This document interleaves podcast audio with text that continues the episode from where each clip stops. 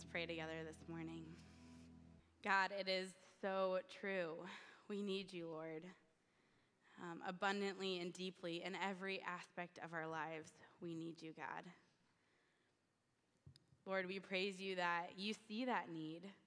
You recognize that we uh, desperately need you in our lives, and you made a way to meet us here. Lord, you sent your son to embrace us, Lord, to come and meet us and walk among us, God, and eventually die and rise again so we would never have to be without you. So we would never have to be alone in our need, God.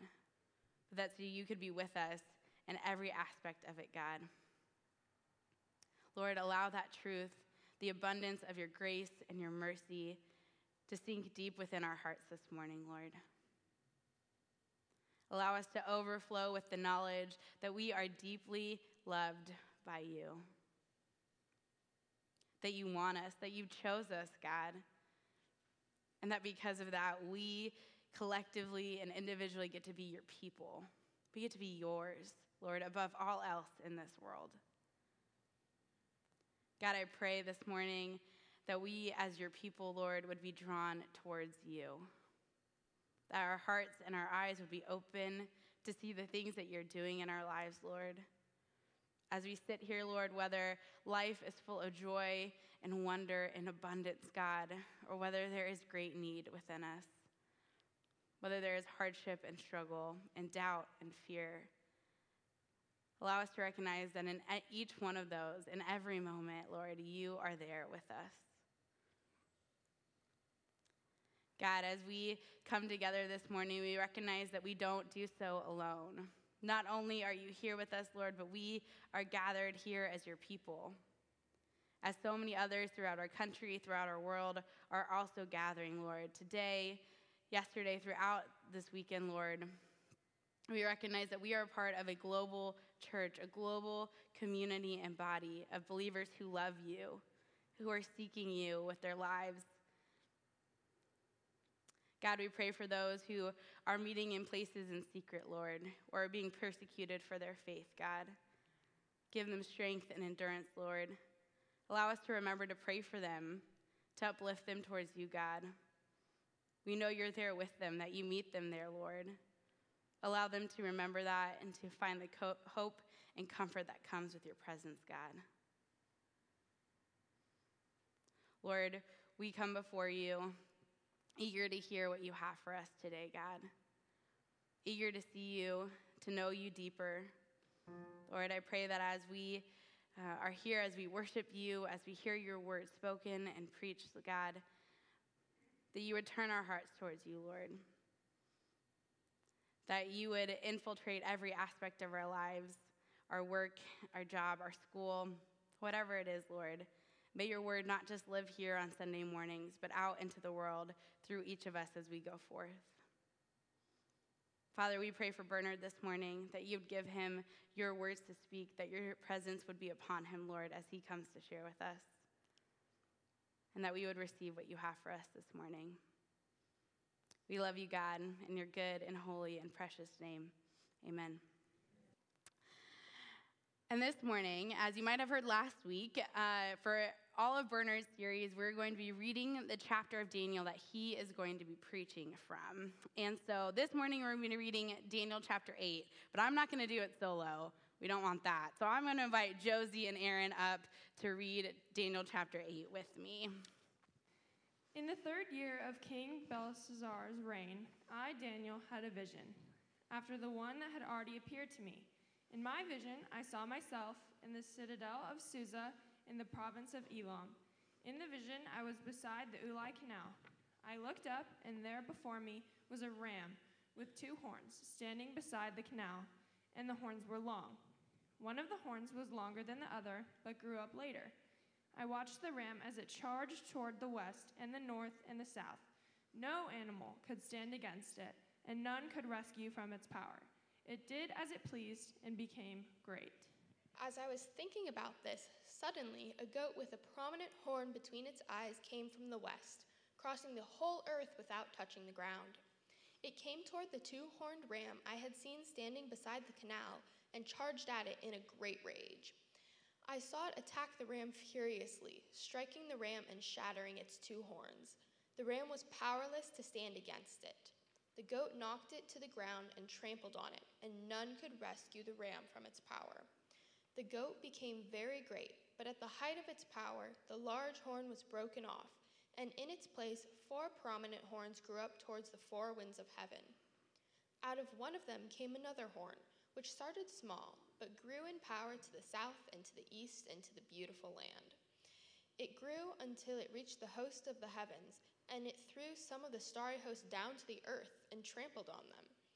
It set itself up to be as great as the commander of the army of the Lord. It took away the daily sacrifice from the Lord, and his sanctuary was thrown down. Because of rebellion, the Lord's people and the daily sacrifice were given over to it. It prospered in everything it did, and truth was thrown to the ground. Then I heard a holy one speaking, and another holy one said to him, how long will it take for the vision to be fulfilled? The vision concerning the daily sacrifice, the rebellion that causes desolation, the surrender of the sanctuary, and the trampling underfoot of the Lord's people. He said to me, It will take 2,300 evenings and mornings. Then the sanctuary will be reconsecrated. While I, Daniel, was watching the vision and trying to understand it, there before me stood one who looked like a man.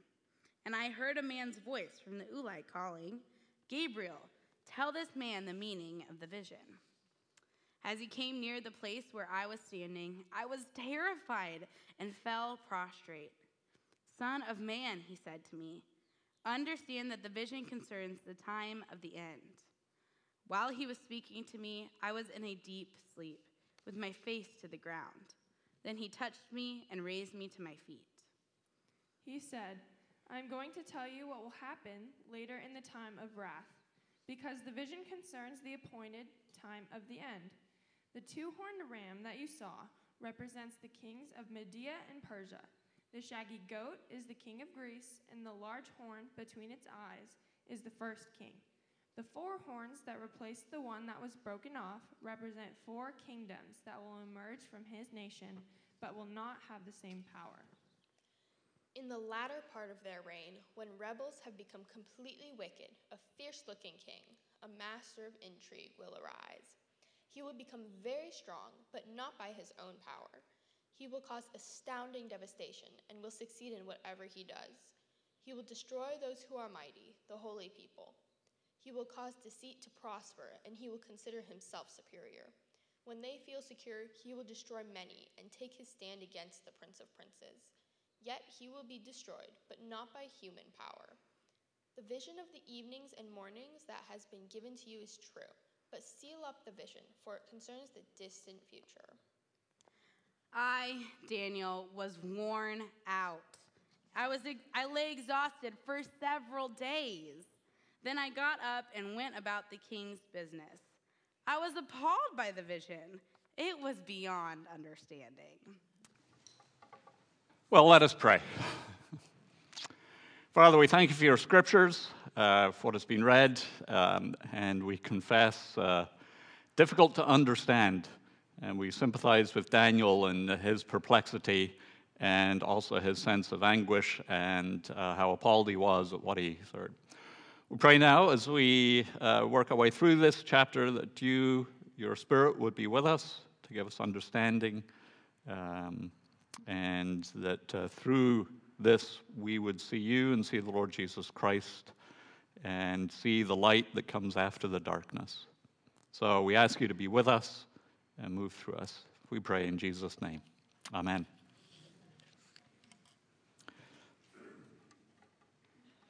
Well, I hear that this afternoon on TV uh, there will be an interesting nature documentary, a wildlife program about tigers and rams. um, but I am a little puzzled. Um, tigers are solitary animals, and uh, they don't hunt together like lions do. Uh, but they do go after goats. I'm not sure about rams. Um, but the easiest way to catch a tiger is actually not by its tail, but um, with, a, uh, with a goat uh, especially one tied to a tree. and then the goat is no match for the tiger, and the tiger is no match for the man hiding up the tree. And then, as for the rams, well, uh, the rams tend to fight each other for the ladies, so I'm not sure how well they would cooperate with each other. Uh, too many macho rams together uh, to actually go after the tigers rather than after each other. But uh, I do like nature documentaries, so I'm intrigued to watch this one. but, uh, oh, I see I've got the wrong end of the stick. So let turned the stick around, and the penny just dropped. Uh, the Tigers and the Rams are not real Tigers and Rams at all. They're only two football teams the Cincinnati Bengals and the Los Angeles Rams facing off in the Super Bowl this afternoon. Well, it's not my cup of tea, but I'm delighted that many of you are going to watch this and many others uh, throughout the Bay Area because that makes it the best day to go for a bike ride all year. But uh, I have been watching uh, the rugby. Uh, the Six Nations annual Six Nations Championship kicked off last weekend. Uh, Scotland beat England, which is always the most important thing. And uh, if you know anything about rugby, or this applies to Premier League soccer as well, you go to the game not just to watch the match, but to sing. So, what do you sing? Well, the Scottish fans sing, O Flower of Scotland, which is so popular that it's Scotland's unofficial national anthem. Flower of Scotland. What a wimpy image. Not like the lions or the bears. Um, but Scottish, English, and Irish rugby all use a flower as their image the thistle, the rose, and the shamrock. And so the Scottish thistle defeated the English rose. Not the thistles defeated the roses, no, the singular flower stands for the country. So it wasn't just the Scottish rugby team that defeated the English rugby team, Scotland defeated England, the Thistle defeated the Rose. And then yesterday, Scotland played Wales, whose national flower is the daffodil. And so some of the Welsh fans dressed up as daffodils. And if you had been there, you would have, why are they dressed as daffodils? But for them, the daffodil was Wales and it was everything of Welshness. Now, when the Scots sing O Flower of Scotland, they're not actually thinking about a flower at all even though most of them have a thistle somewhere on their clothing or painted on their face. No, the flower of Scotland is actually people. And the song evokes a powerful memory from long ago history of those who rose up and defeated the English in the Battle of Bannockburn, which is now popularized by uh, the movie Braveheart. And may the same happen today uh, for the current, with the current flower of Scotland, its rugby team. Well, as I'm preaching through Daniel and as our women are studying Revelation, I know that some of you are struggling with the concept of metaphor. And you're used to reading the text literally, and I know that some of you are disturbed by the fact that I am not reading it literally. But what is a literal reading? Well, as I hope you've seen for the last few minutes, um, when metaphors are involved, a literal reading is usually the farthest thing from the truth and from the intended meaning. We all use metaphors and other figures of speech in our everyday communication. Metaphors can't just mean anything. We can't make up a meaning for them. Metaphors work because of a shared culture. And we navigate them automatically when we are communicating within a culture. But if we're communicating cross culturally, we are easily baffled by metaphors, as you would be seeing people dressed up as daffodils. And metaphors and images are even more common in dreams, and both Daniel and Revelation consist primarily of dreams or visions. Indeed, in Revelation, the primary narrative is I saw, I saw, I saw, I saw, 45 times. And four times John was in the Spirit, in which visionary state he was shown things. And the source book for most of the metaphors in Revelation is not 21st century America, but the Old Testament, which often we just don't know well enough to be able to discern the metaphors. And biblical interpretation has been dominated by white Western males who read the Bible within a particular culture. So, just one example from Revelation chapter 9. At the opening of the fifth and the sixth seals, a swarm of locusts emerges from the abyss, and an enormous army of mounted warriors crosses the Euphrates from the east. Now, many American readers who are most insistent that they are reading literally think that what John sees represents modern or even future military hardware helicopter gunships, even nuclear war. But if you were to talk to someone from Africa, then an enormous swarm of locusts is still a very vivid image for them of total destruction. They've experienced swarms of locusts. And a student of history is familiar with the many times that vast hordes of mounted horsemen came charging across the Euphrates River, again and again and again. So these are living realities still. And furthermore, focusing on modern military hardware feeds a fascination with militarism that is actually really rather dissonant with the message of Revelation. Well, fortunately, we're now hearing more voices from different cultures, from women, from scholars in the two thirds world, from social and cultural anthropologists, and they all read images and metaphors quite differently and can help us in our reading. Now, when it comes to Daniel, in the first half of Daniel, uh, we saw that King Nebuchadnezzar had two vivid dreams at night. And this was expected of a king, that he have visions. What is not expected is that the king know the meaning of the dream. It wasn't expected that there was a plain literal meaning that could be discerned straight away. Instead, the king employed magicians. Uh, this was true of Nebuchadnezzar. This was true also of Pharaoh in Egypt in the time of Joseph.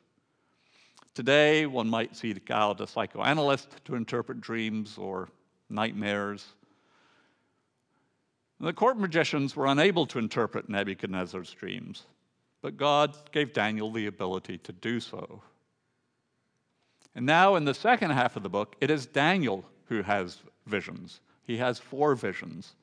And he cannot interpret his own visions. So, again, there isn't a plain literal meaning that he can immediately discern. And instead, it is heavenly angels who interpret the meaning for him. So today we come to the second of these visions. And it uh, occurs to him two years after the first one, as we read in chapter 8, verse 1. And he receives it in the third year of King Belshazzar, who is the last king of the Babylonian Empire. So he receives this vision around about the year 550 BC. And in his vision, he is transported to Susa, which is about 200 kilometers east of Babylon, and would become the, the capital city of the vast Persian Empire, the next empire after the Babylonian one. And his vision is action packed. It contains a ram, that's a male sheep. It contains a, a goat, um, a male goat specifically, and lots of horns, eight of them. Now, sheep and goats are both domesticated animals, not like the wild animals of the previous vision in chapter 7. Females are docile, but not the males. They're macho. They can have impressive horns, which they use against competing males. And throughout the Bible and the ancient world, horns represent power, both physical strength, but also authority and rule they are symbolic. Now, first, Daniel sees a two horned ram, a male sheep. And if you drive a Dodge Ram truck, then you're very familiar with the image of the massive horns of a bighorn sheep. That's the logo. Uh, and in Daniel's case, one horn is longer uh, and came up later than the other in his vision. Now, this is contrary to nature, uh, but it's a vision and such things happen in visions. Now, the ram charges forth from Susa, and it charges towards the west and the north and the south, and it overwhelms everything in its path. No animal can stand in its way, and there is none to rescue. The ram accomplishes its plan and becomes great. Next, a goat now, we're not talking cute pygmy goats in pajamas. um, but a male goat with horns, serious horns. Um, actually, it's just one horn, which again is unnatural, but again, this is a vision, so such things happen. And this goat comes charging from the opposite direction, from the west, and at top speed it charges into the ram, shattering its two horns, knocking it to the ground and trampling it underfoot. The tables are turned now. Now it is the ram's turn to have none to rescue it. And the goat becomes very great. And then, at the height of the goat's power, an unexpected thing happens. Its horn is broken off. We're not told by whom, but God is implied. And in its place grow four horns towards the four winds of heaven, or we would say the four points of the compass. Now, thus far, the vision has been vivid and action packed. But the ram, the goat, and the seven horns so far are not the focus of the vision. This is all just the prelude. But Before we move on to the main part of the vision, let me give the interpretation of these elements. Because it's all symbolic. We have metaphor here. And the interpretation is supplied by the angel Gabriel later in the chapter. And for these elements so far, he is very brief. It's just 30 words in Hebrew, but this covers 370 years of history. So it helps to know a little bit about the history of that period. Well, the two horned ram, we're told, represents the kings of Media and Persia, there in verse 20. Now, the Median Empire was a large empire, and but then in the uh, around about the year 559, King Cyrus rose up in Persia. He was actually the grandson of the uh, king of Media, and he rebelled against his grandfather and overthrew him in the year 550. So, this perhaps explains why this vision occurs in this particular year, the third year of King Belshazzar. This is around about the time that Cyrus overthrew his grandfather, and uh, established the Persian Empire. So Persia is the younger and the longer horn in this conjoining of Media and Persia. And under Cyrus the Great and Darius the Great, the Persian Empire grew very large, reaching all the way to the edge of Greece. And twice Persia attempted unsuccessfully to conquer Greece, first under Darius, that's when the Battle of Marathon happened, and then under Xerxes, that's when the Battle of Thermopylae happened, made famous by the Stand of the 300, uh, popularized in the movie of that name. Then the goat is the king of Greece, and the large horn, we're told, is its first king, verse 21. So now we've suddenly jumped 150 years. Uh, this is Alexander the Great, uh, who came to power in 336. And uh, 150 years after Darius and Xerxes had attempted to invade Greece, he burst out of Greece, and in just three years, he conquered the entire Persian Empire, thus avenging for Persia's invasions. And he built an enormous empire, the largest one yet. But Alexander died suddenly in his prime in Babylon in the year 323 without a designated heir. And for the next 50 years, his generals fought each other as they attempted to carve out their own mini empires. Now, these are the four horns, which we're told represent four kingdoms in verse 22. Four kingdoms, not a sequence of four kingdoms, as in chapter 7, but four kingdoms concurrently at the same time. And some here would see literally four kingdoms but I prefer to read the numbers symbolically because there are actually more than four generals who were fighting each other to carve out these little mini empires. Sometimes there were five, sometimes four, sometimes three, sometimes they ganged up on others, and so on. So it was a very messy 50 years. But each of these little empires was smaller than Alexander's vast empire. None had his same power. And by the end of those 50 years, Two of these empires dominated the Near East the Seleucid Empire in the north and the east, and the Ptolemaic Empire down in Egypt. And Jerusalem is caught between these two empires. And we'll hear a lot more about these empires in Jerusalem in chapter 11. So, the vision and its interpretation thus far have swept through many centuries. But now the pace slows down. The remainder of the vision covers less than seven years. And the focus is on another horn that emerges from one of the four. And the vision first portrays the rapid growth of this little horn in verse 9. Out of one of them came another horn, which started small, but it grew in power to the south and to the east and toward the beautiful land. It grew until it reached the host of heavens, and threw some of the starry host down to the earth and trampled on them. It set itself up to be as great as the commander of the army of the Lord. Now, this little horn is not specifically interpreted, but there is agreement that this is Antiochus IV Epiphanes. In the year 175 BC, he seized the throne of the Seleucid Empire through nefarious means. And starting small, he sought greatness. And there's an ominous progression throughout the vision. The ram rapidly built a large empire, and it became great. The goat even more rapidly built an even larger empire. It became very great. They both built earthly empires. The little horn grew to the south and to the east and to the beautiful land, which is the land of Israel, and more specifically, Jerusalem.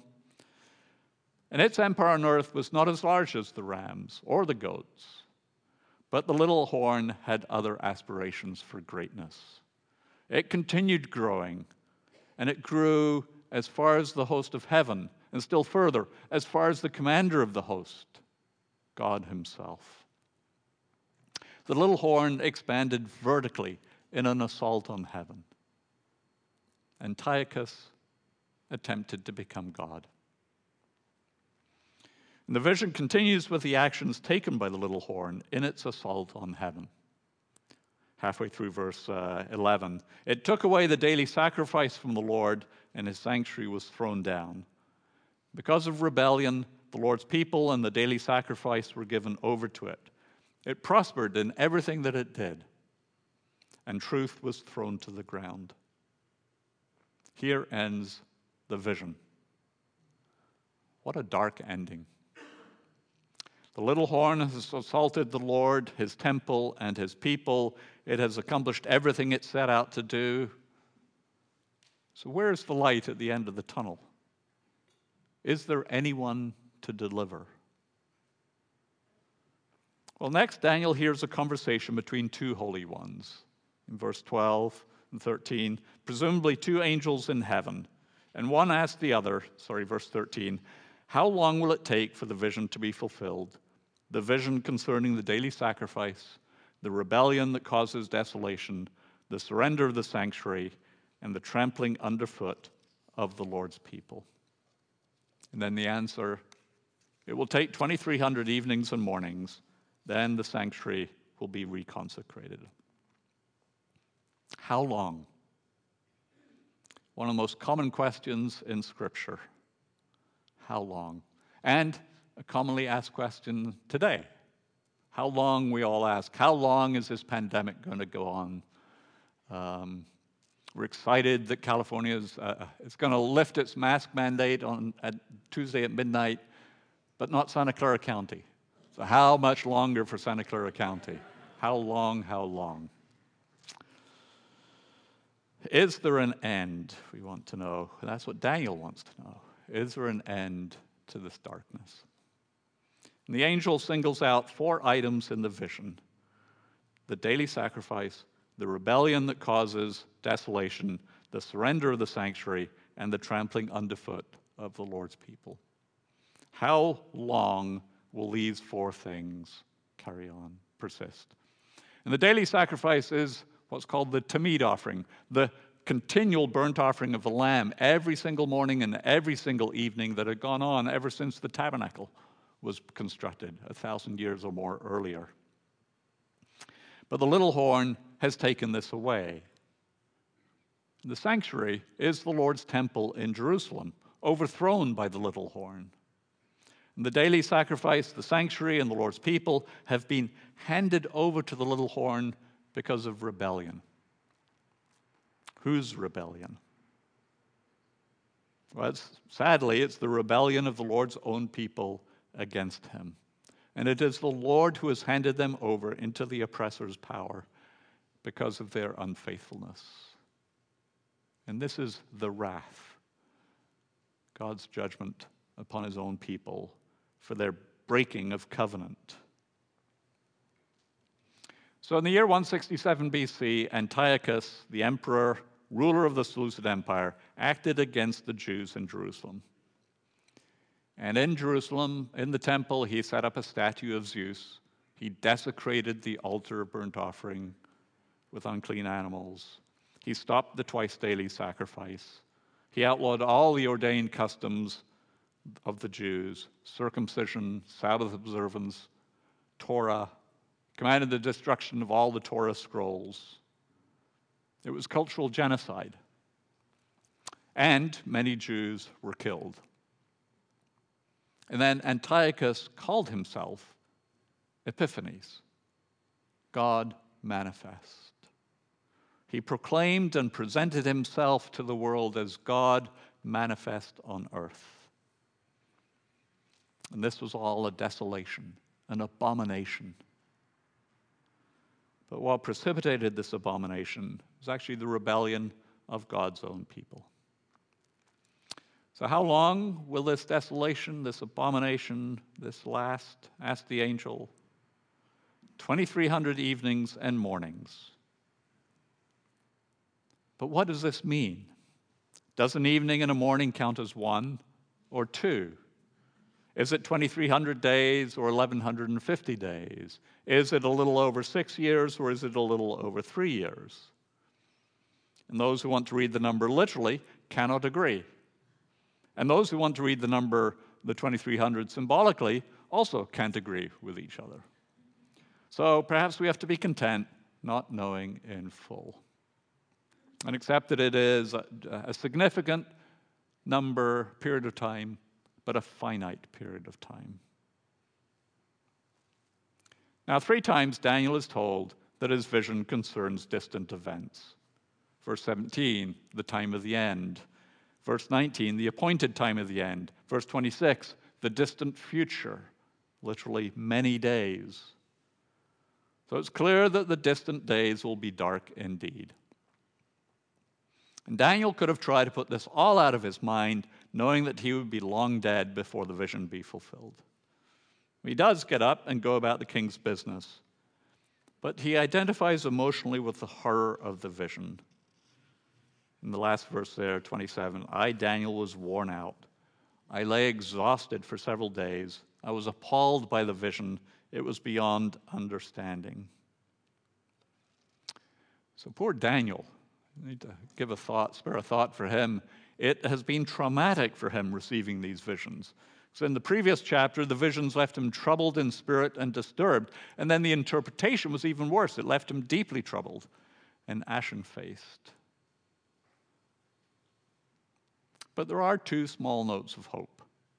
The sanctuary will be reconsecrated after those 2,300 days, and he, that is, the little horn, will be destroyed, but not by human power. But nothing further is said, just a little glimmer of hope. But the presumption is that God Himself will be the agent of the little horn's destruction. And this will have to be enough for Daniel to hold on to. And it will be, have to be enough for the faithful Jews in Jerusalem to hold on to centuries later during that persecution by Antiochus. You see, the book of Daniel is resistance literature. The stories of Daniel and of his three friends in the first half of the book, resisting the blasphemous edicts of the kings in Babylon, inspire others to resist also. The visions of horrific beastly empires and of targeted attacks on God's faithful people inspire future generations to see the beasts for what they are. They're impostors, even the little horn, especially the little horn, and to remain faithful to the one true God. Then the little horn makes an assault on heaven, setting itself up as God. And this is the vision of every emperor to be God. This was true of Pharaoh, of Nebuchadnezzar, of Antiochus, of various Caesars. This is true of Antichrist, whether of John's letters or the man of lawlessness for 2 Thessalonians 2. And this assault on heaven is a major part of the dynamic of the book of Revelation. The dragon has placed the beast on the throne. The false prophet orchestrates humanity to worship the beast. And Revelation is also resistance literature. It unmasks the beast for what it really is one not worthy of worship.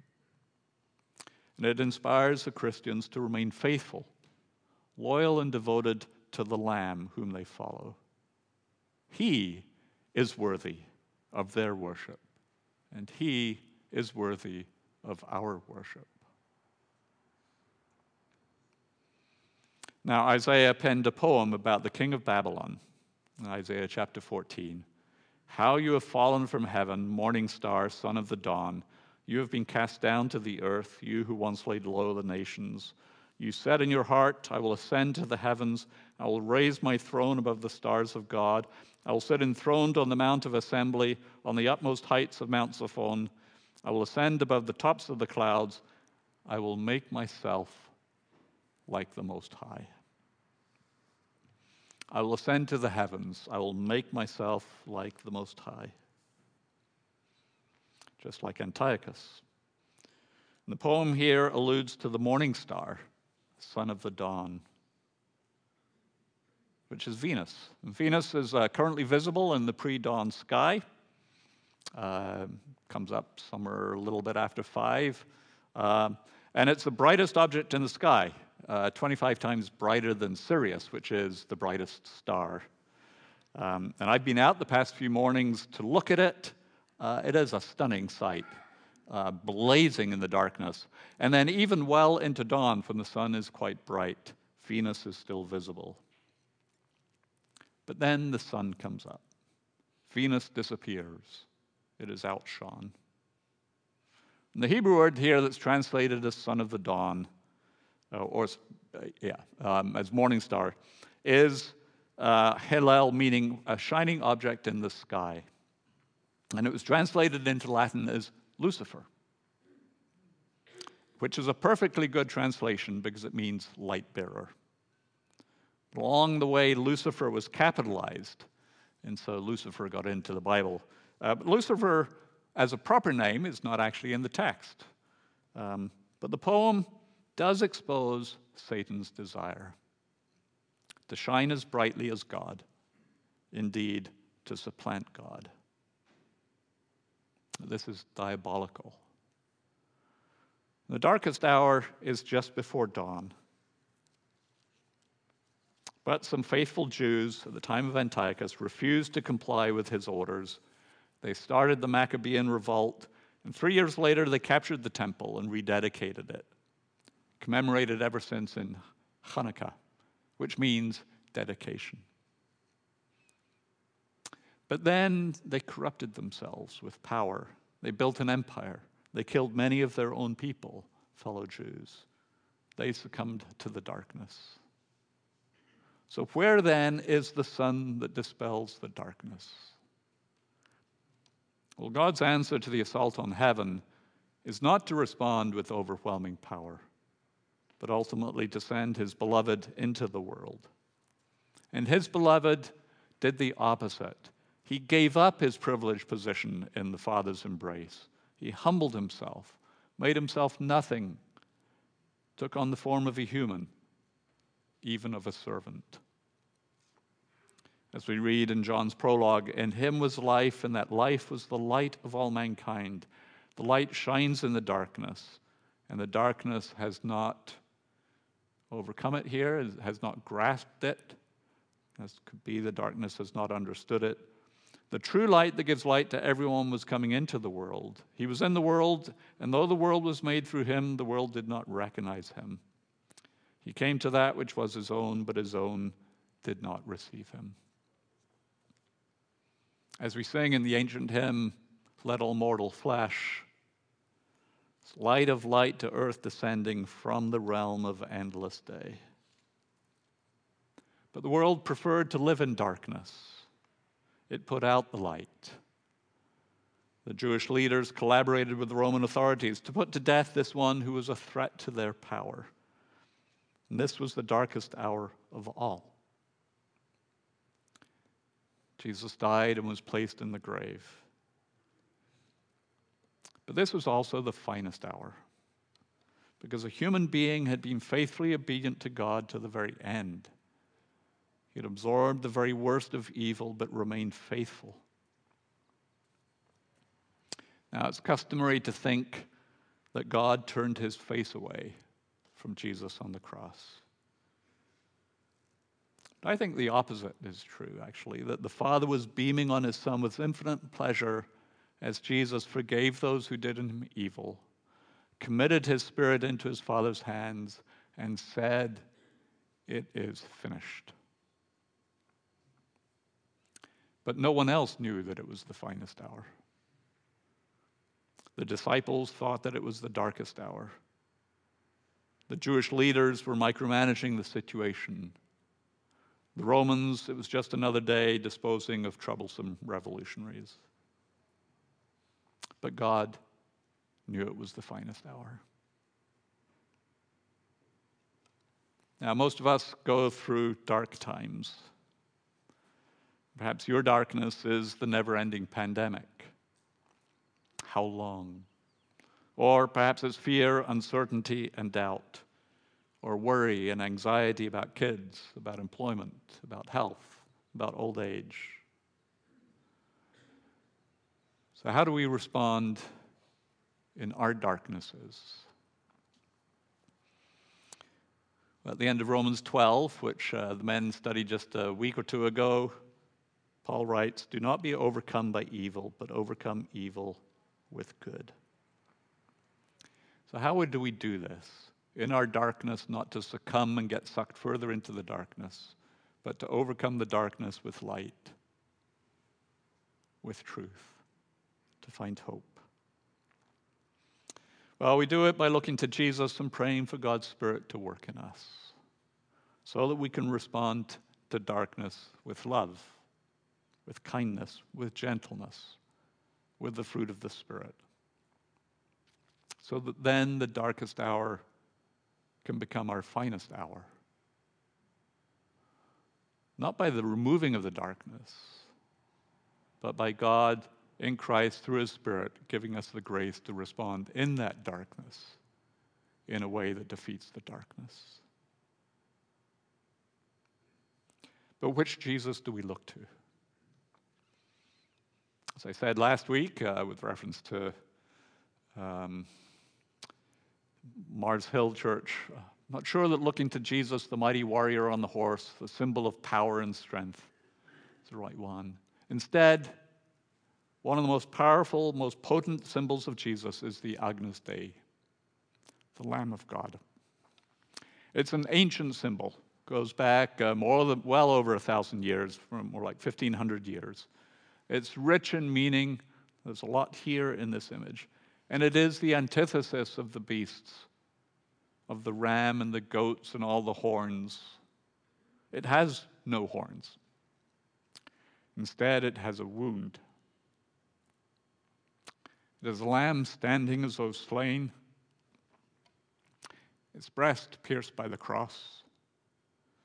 But from that cross flies the banner of resurrection red cross on a white background. And behind the head is the halo, filled with yellow, indicating divinity, deity.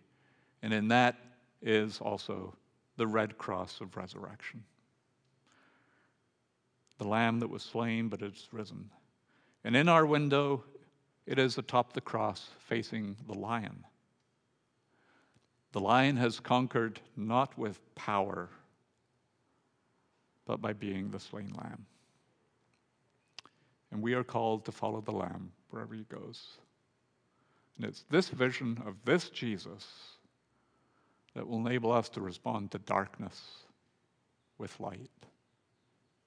And in our dark places, to make those dark times our finest hours. So, our Lamb has conquered. Let us follow him. And now, receive this prayer. May the grace of the Lord Jesus Christ, who has given himself for us, and the love of God, and the fellowship, the participation of the Holy Spirit in our lives be with us all now and evermore. Amen.